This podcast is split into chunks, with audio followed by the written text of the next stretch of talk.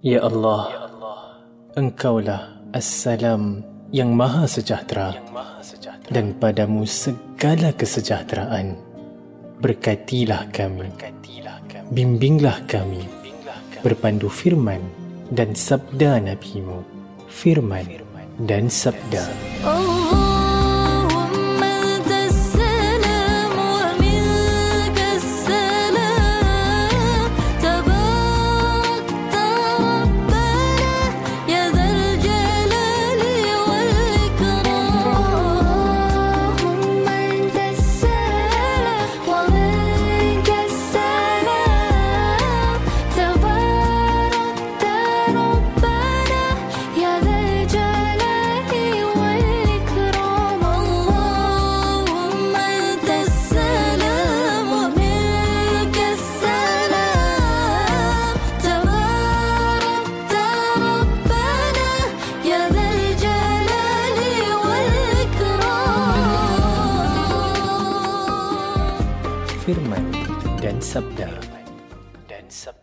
Assalamualaikum warahmatullahi wabarakatuh.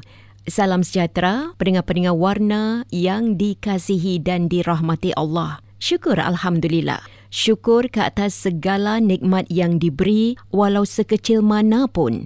Salah satu kunci mendapatkan kebahagiaan dalam hidup adalah rasa syukur.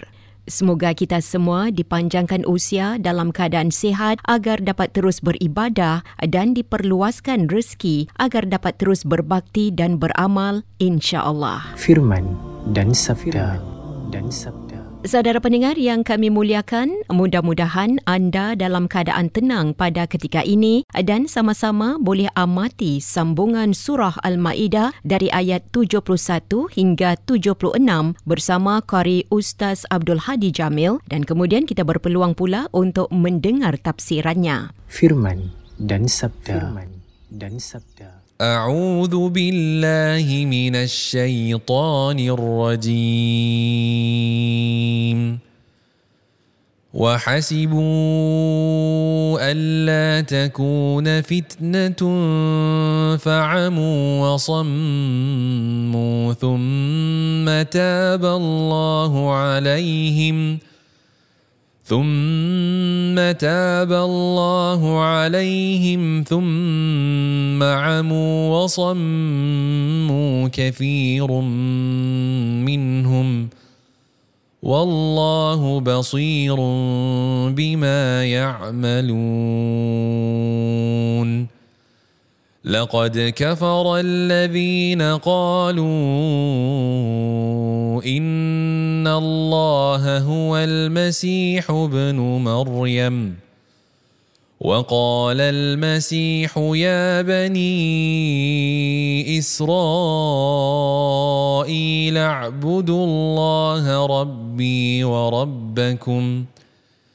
إنه من يشرك بالله فقد حرم الله عليه الجنة.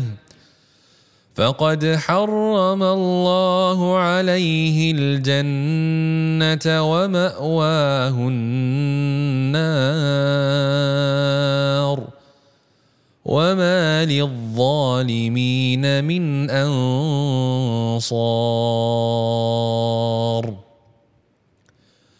لقد كفر الذين قالوا ان الله ثالث ثلاثة وما من اله الا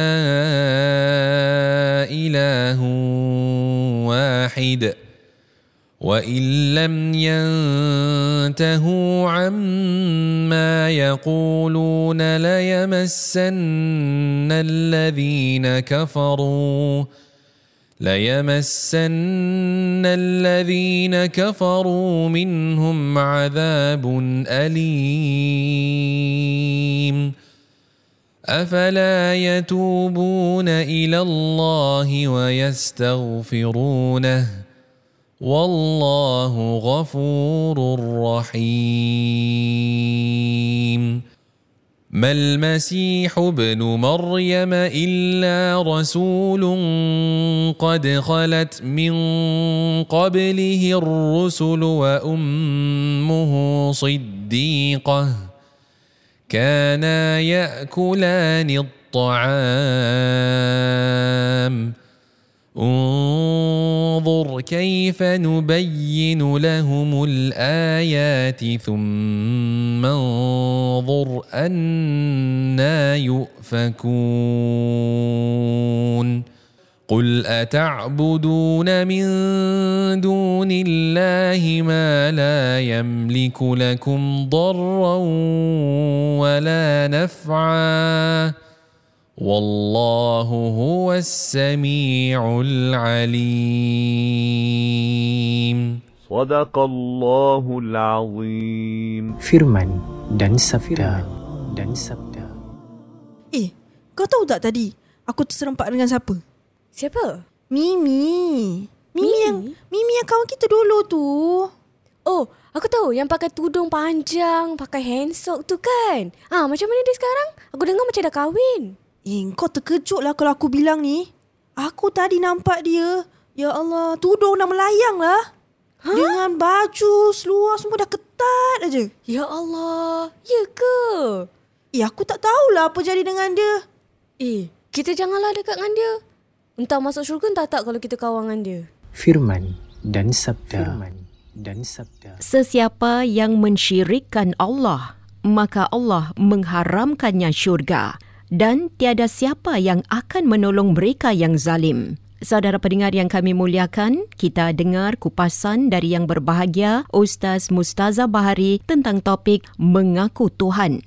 Ya Allah, kami berlindung kepada Allah dari perkara itu. Apapun, silakan ya Ustaz. Bismillahirrahmanirrahim. Assalamualaikum warahmatullahi wabarakatuh. Alhamdulillah wassalatu wassalamu ala Rasulillah wa ala alihi wa sahbihi wa man tabi'ahu wa wala. Subhanaka la ilma lana illa ma 'allamtana innaka antal alimul hakim. Rabbi shrah li sadri wa yassir li amri tamam lisani yafqahu qawli amma ba'd.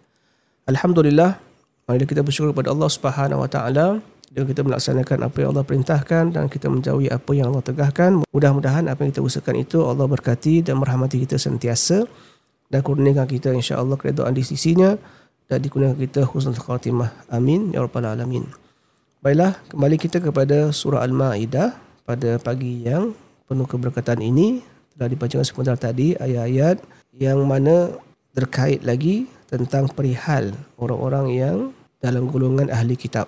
Jadi firman Allah Subhanahu wa taala pada ayat ke-71 A'udzu minasyaitonir rajim. Bismillahirrahmanirrahim. Wa hasibu alla takuna fitnatun fa'amu wa sammu thumma taballahu amu wa sammu katsirun minhum wallahu basirun bima ya'malun. Yang bermaksud dan mereka mengira bahawa tidak akan terjadi sesuatu bencana pun terhadap mereka dengan membunuh para nabi itu. Maka kerana itu mereka menjadi buta dan pekak. Kemudian Allah menerima taubat mereka. Kemudian kebanyakan dari mereka buta dan tuli lagi. Dan Allah melihat apa yang mereka kerjakan.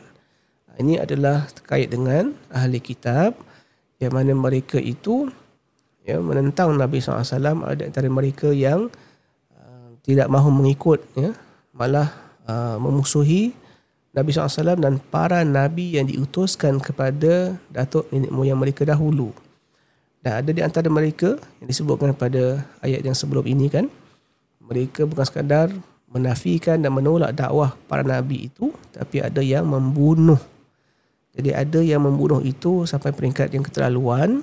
Maka Allah SWT ya, membutakan dan menjadikan telinga mereka itu pekak ada di antara ulama yang mengatakan bahawa ini bermaksud sebagai uh, kiasan maknanya mereka tu bila melakukan kesalahan yang berat ya sehingga membunuh para nabi dan rasul mereka ni seolah dah tidak ada lagi fungsi ya maknanya mata yang ada pun tak nampak telinga yang boleh dengar pun tak memahami apa yang disampaikan kepada mereka jadi seolah-olah mereka ni uh, panca indera mereka dah tak ada berfungsi lagi dan mereka tidak ada kegunaan lah begitu. Tapi ada yang mengatakan memang ada di kalangan mereka yang Allah butakan mata mereka secara fizikal dan pekakkan telinga mereka. Wallahu alam ya. Yang penting apa yang mereka lakukan itu uh, mereka mendapat balasan yang uh, setimpalah daripada Allah Subhanahu wa taala. Kemudian Allah berikan mereka taubat. Ya, Allah berikan mereka untuk Allah berikan peluang mereka untuk bertaubat kepada Allah Subhanahu wa taala. Ya, tetapi ada di antara mereka yang tidak mahu juga bertaubat kepada Allah Subhanahu wa taala.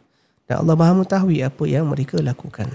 Seterusnya, laqad kafara alladhina qalu inna Allah wal masih ibn Maryam wa qala al masih ya bani Israil a'budullaha rabbi wa rabbakum innahu man yushrik billahi faqad harrama Allah 'alaihi al jannata wa mawahu an-nar wa ma lidh-dhalimin min ansar.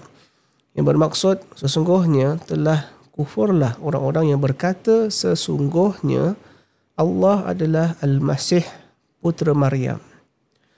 Padahal Al-Masih itu sendiri berkata, itu Nabi Isa sendiri berkata, Wahai Bani Israel, sembahlah Allah Tuhanku dan Tuhanmu. Sesungguhnya orang-orang yang mempersekutukan sesuatu dengan Allah, maka pasti Allah mengharamkan kepadanya syurga dan tempatnya ialah neraka tidaklah ada bagi orang-orang yang zalim itu seorang penolong pun. Ha, di sini nak diingatkan sekali lagi, yang ada di antara manusia yang menjadikan orang tertentu sebagai Tuhan mereka. Jadi kerana itu mereka menganggap kesucian yang mutlak kepada Nabi Isa AS. Sedangkan Nabi Isa berkata, Wahai Bani Israel, sembahlah Allah kerana Allah itu adalah Tuhanku dan Tuhan kamu. Ha, jadi mana mungkin kalau seorang yang dianggap sebagai Tuhan sendiri mengatakan ada Tuhan yang patut disembah. Mana mungkin? Sebab kalau sesiapa yang mengata dia Tuhan, dia tahu dia berkuasa. Contoh macam Fir'aun ya. Fir'aun dia kata, Waqala ana rabbukum la'ala. Dia berkata, akulah Tuhan kamu yang paling tinggi. Ha, itu Fir'aun. Dia mengaku dia Tuhan. Sebab dia tahu dia ada kuasa. Tapi Nabi Isa sendiri mengatakan bahawa dia adalah hamba kepada Allah dan Allah hanyalah eh, Tuhan yang layak disembah kerana aku juga menyembah dia. Dan dia beritahu pada ayat ini sesungguhnya siapa yang mensyirikkan Allah dengan apa jua sekalipun maka Allah haramkan untuknya syurga. Dan dia akan masuk ke neraka. Ya, dan tidak ada siapa pun yang dapat membantu orang-orang yang zalim. Zalim di sini bermaksud orang yang melakukan syirik kepada Allah Subhanahu Wa Taala dan mati dalam keadaan syirik itu. Ha, di sinilah saya sebutkan pada sesi yang lepas bila dikaitkan eh, isu-isu uh, akidah tauhid ni adalah sebagai peringatan tuan-tuan eh. Bukanlah untuk kita bila menerakakan orang ataupun kita menghukum orang tidak sama sekali. Tapi nak memberitahu jalan yang betul ialah ini. Inilah jalan yang telah Allah tetapkan. Walau bagaimana, macam mana pun ada orang kata, oh tidak, saya buat begini pun betul juga. Terserah awak. Eh, ini adalah hal dunia, awak ada pilihan. Tapi kalau awak tidak mahu menerima apa yang Allah perintahkan sehingga awak mati, tidak bertaubat kepada Allah, urusan awak hanyalah kepada Allah sahaja. Itulah yang eh, yang telah disampaikan kepada kita. Ya, itu caranya lah. Jadi bukan dengan cara kita menyesatkan orang, mengkafirkan orang, melakakan orang ya, dan sebagainya. Baiklah, seterusnya. Laqad kafara alladhina qalu inna allaha thalithu thalatha. Wa ma min ilahin illa ilahun wahid. Wa illam yantahu amma yakuluna la yamassanna alladhina kafaru minhum adhabun alim. Sesungguhnya telah kufurlah orang-orang yang mengatakan bahawasanya Allah salah seorang dari tiga. Padahal sekali-kali tidak ada Tuhan selain dari Tuhan yang is. Jika mereka tidak berhenti dari apa yang mereka katakan itu, pasti orang-orang yang kafir di antara mereka akan ditimpa siksaan yang pedih. Sekali lagi ada yang mengatakan bahawa Tuhan itu tiga iaitu Allah, Maryam, ibunya Isa AS dan Nabi Isa itu sendiri adalah Tuhan. Jadi ke mana pun kita pergi minta, minta kepada Allah pun boleh, minta kepada Maryam pun boleh, minta kepada Isa pun boleh. Sama saja tiga-tiga ni ada kuasa. Yang sama. Ha, jadi Allah kata apa? Laqad kafara. Telah kafirlah orang yang mengatakan. Dan di sini, pada pendengar sekalian rahimakumullah, Allah tidak menyebut secara eksplisit siapakah mereka itu. Allah kata, Laqad kafara alladhina qalu. Alladzina qalu. Mereka atau sesiapa yang mengatakan Ah, Allah tidak uh, label sesiapa khusus, secara khusus ya. Jadi siapa yang yang ada iktikad seperti ini maka dia telah kafir lah. Jadi macam kita hari ni pun kan kita boleh kaitkan dengan apa yang berlaku di kalangan orang Islam hari ini ya khususnya orang Melayu lah. Bila kita sebutkan ayat sebelum ni tentang mempertuhankan ya, seseorang yang suci adalah dan di kalangan kaum muslimin pun. Kalau kita lihat zaman dahulu zaman Sayyidina Ali bin Abi Thalib radhiyallahu an beliau juga dipertuhankan ya, sampai ke tahap bukan sekadar dikatakan uh, Sayyidina Ali ini adalah uh, khalifah yang sepatutnya menjadi khalifah pertama. Tapi ada yang mengatakan Ali Sayyidina Ali ini adalah nabi sepatutnya rasul malah ada yang lebih teruk lagi mengatakan Sayyidina Ali adalah Tuhan. Nah, begitu sekali. Sebab terlalu asyik ya terlalu uh, mengidolakan lah Ali itu. Jadi kita lihat pada keadaan hidup kita hari ini pun eh, di kalangan uh, kumpulan ajaran sesat misalnya kan uh, mereka mendewakan mereka mengagungkan uh, individu yang dikatakan sebagai penyelamat mereka.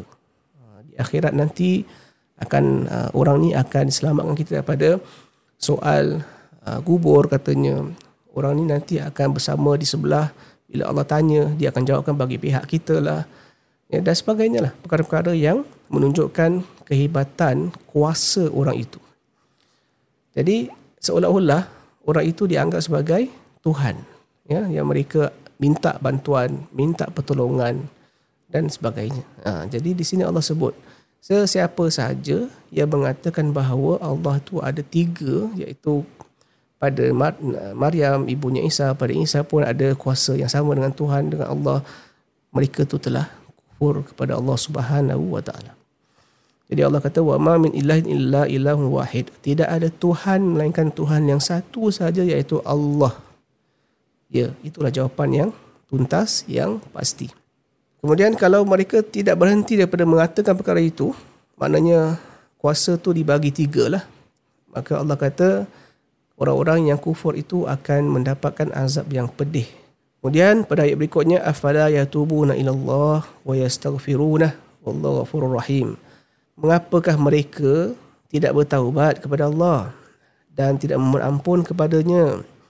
Dan Allah Maha Pengampun lagi Maha Penyayang. Subhanallah. Tengok kita lihat eh, bagaimana Allah Subhanahu Wa Taala dalam keadaan orang yang mensyirikkan dia pun tapi Allah tetap ingin memberikan keselamatan kepada manusia itu. Keselamatan ya, ya selagi mana kamu hidup di dunia ini, kamu masih boleh lagi bertaubat, ya, uh, insaf terhadap kesalahan yang kamu lakukan. Ya, kalau kamu mati dalam keadaan syirik, itu dah habis dah. Dah tidak ada peluang untuk kembali kepada uh, jalan yang betul. Tapi selagi mana kamu hidup dan dibawakan ayat-ayat peringatan yang baik kepada kamu, sepatutnya kamu taubat. Kembalilah kepada jalan Allah. Allah pasti akan terima taubat kamu. Itu adalah janji Allah. Uh, jadi inilah rahmat Allah Ta'ala kepada sekalian hamba-hambanya. Seterusnya, mal masihu ibn Maryam illa rasulun qad khalat min qablihi rusul wa ummuhu siddiqah. Kana yakulani at-ta'am. Unzur kaifa nubayyinahum al-ayati thumma unzur anna yufakun. Yang bermaksud Al-Masih iaitu Isa putera Maryam itu hanyalah seorang rasul yang sesungguhnya telah berlalu sebelumnya beberapa rasul dan ibunya seorang yang sangat benar. Kedua-duanya memakan makanan seperti biasa. Perhatikanlah bagaimana kami menjelaskan kepada mereka iaitu ahli kitab tanda-tanda kekuasaan kami. Kemudian perhatikanlah bagaimana mereka berpaling dari memperhatikan ayat kami itu. Ha, di sini Allah sebutkan hakikat Isa ibnu Maryam itu adalah seorang rasul yang telah diutuskan sebelumnya rasul-rasul juga. Para ulama tafsir mengatakan ini nak menunjukkan bahawa mungkin kamu ni wahai ahli kitab sebagian kamu lah bukan semua ya mungkin sebagian kamu yang kufur ni melihat Isa ni ada kelebihan yang menakjubkan ya tidak dinafikan ya Nabi Isa diberikan mukjizat yang uh, pelbagai lah. Di antaranya dapat menghidupkan orang yang mati dengan izin Allah dapat ya mengetahui apa yang ada di rumah ya, umat dia apa yang mereka masak, mereka simpan, ya, apa yang mereka makan. Dan Nabi Isa juga dapat menyembuhkan penyakit dengan izin Allah. Semuanya dengan izin Allah. Jadi kalau kamu takjub dengan kelebihan Nabi Isa sampai kamu anggap dia tu Tuhan, kamu jangan lupa. Dulu pun para rasul yang diutuskan pun ada mukjizat yang hebat juga. Ya. Uh, mereka pun telah menunjukkan ya mukjizat-mukjizat berbagai tapi mereka tidak menganggap diri mereka Tuhan dan umatnya pun tidak mentuhankan mereka lah ya. Jadi ada di antara ahli tafsir mengatakan bahawa kalau kamu lihat kepada Isa tu ada kelebihan yang yang yang hebat di mana dia lahir tanpa seorang ayah. Dah ada sebelum ini ciptaan Allah Taala iaitu Nabi Adam sendiri diciptakan daripada tanpa ayah dan tanpa ibu. Ya daripada dengan tangan Allah Taala sendiri Allah ciptakan Nabi Adam itu. Kemudian Hawa isterinya isterinya Nabi Adam itu pun dihidupkan dengan tanpa ibu dan ayah ha, jadi bukanlah Nabi Isa itu seorang sahaja yang tidak ada ayah. Malah Adam dan Hawa tu mereka berdua pun tidak ada ibu dan ayah. Ha, jadi ini bukan perkara yang terlalu luar biasa sebab Allah Taala menciptakan apa yang dikehendaki daripada perkara yang uh, di luar batasan akal kita lah. Jadi walaupun memang Nabi Isa tu ada kelebihan yang hebat tidak dinafikan tapi tak adalah sampai dia menjadi Tuhan. Ya? Dan di sini Allah sebut kana yakulani ta'am Nabi Isa dan juga ibunya adalah dua manusia yang makan makanan. Okey, kenapa disebutkan tentang mereka berdua ni makan makanan? Kenapa tak dikaitkan dengan sifat-sifat lain? Kenapa tak dikatakan mereka berdua pergi pasar ke? Mereka berdua berjalan-jalan dan bertegur sapa dengan orang ya dan sebagainya lah apa saja aktiviti manusia buat tidak disebutkan tapi disebutkan secara khusus kana yakula ni ta'am. Uh, ada di antara ahli tafsir mengatakan nak menunjukkan bahawa sesiapa yang makan sudah pasti dia perlu mengeluarkan sisa-sisa baki makanan itu melalui uh, melalui melepaskan hajat. Jadi bila perlu melepaskan hajat ia sesuatu yang nampak kelemahan manusia betul tak?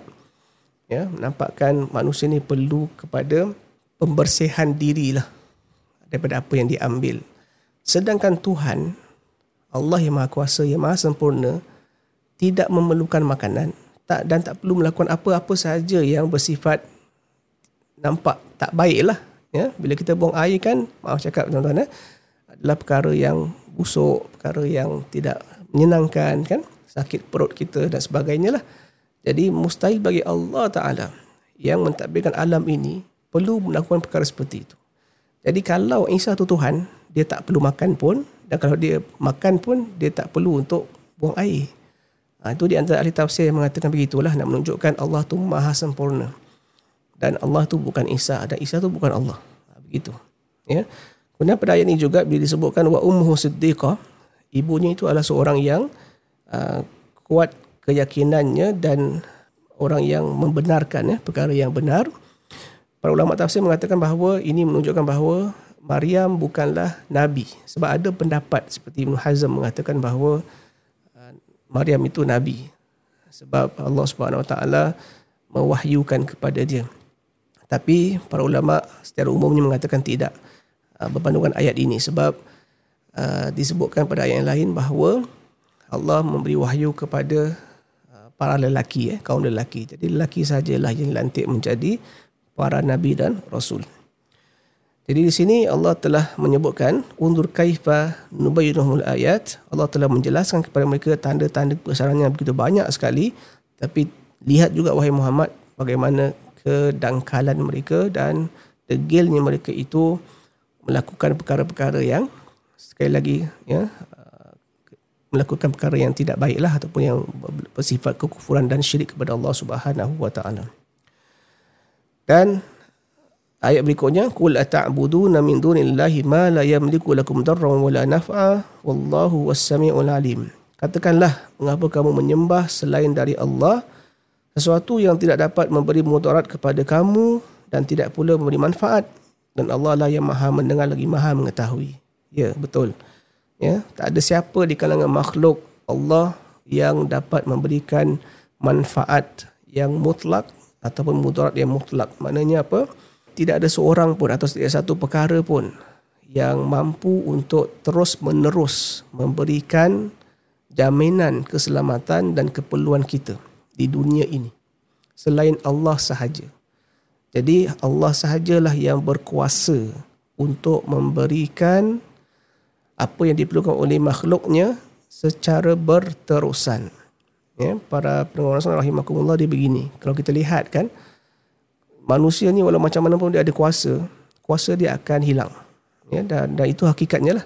Tak ada siapa pun yang begitu besar uh, kuasanya dan begitu kuat badan, tubuh badannya dan apa sajalah ya, yang dimiliki mampu untuk terus menerus memegang dan juga berkuasa. Contoh kita lihat Firaun yang mengatakan dia Tuhan pun dia habis dia, mening, dia dah mati dah. Ya, Raja Namrud di zaman Nabi Ibrahim ya yang raja yang zalim pun sama juga dah habis dah. Siapa lagi? Namakanlah siapa sahaja yang pernah didengar yang kita dengar ada kuasa yang begitu hebat dah selesai dah urusan hidup mereka di dunia ini. Jadi kalau kita mengharapkan kuasa-kuasa mereka, kita sendiri pun akan gagal. Jadi uh, yang hanya ada kuasa yang mutlak yang berterusan adalah hanya Allah Subhanahu Wa Taala sahaja.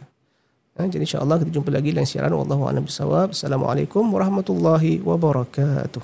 Waalaikumsalam warahmatullahi wabarakatuh. Terima kasih yang berbahagia Ustaz Mustaza Bahari atas pencerahannya. Saudara pendengar yang kami muliakan, anda boleh mendengar semula rancangan firman dan sabda di warna setiap hari bila-bila masa dan di mana saja anda berada. Menerusi podcast sama ada di Spotify ataupun Millicent. Anda perlu muat turun aplikasi Spotify atau Millicent, kemudian pilih podcast dan cari firman dan sabda. Semoga intipati rancangan ini penuh bermanfaat untuk kita semua, insya-Allah.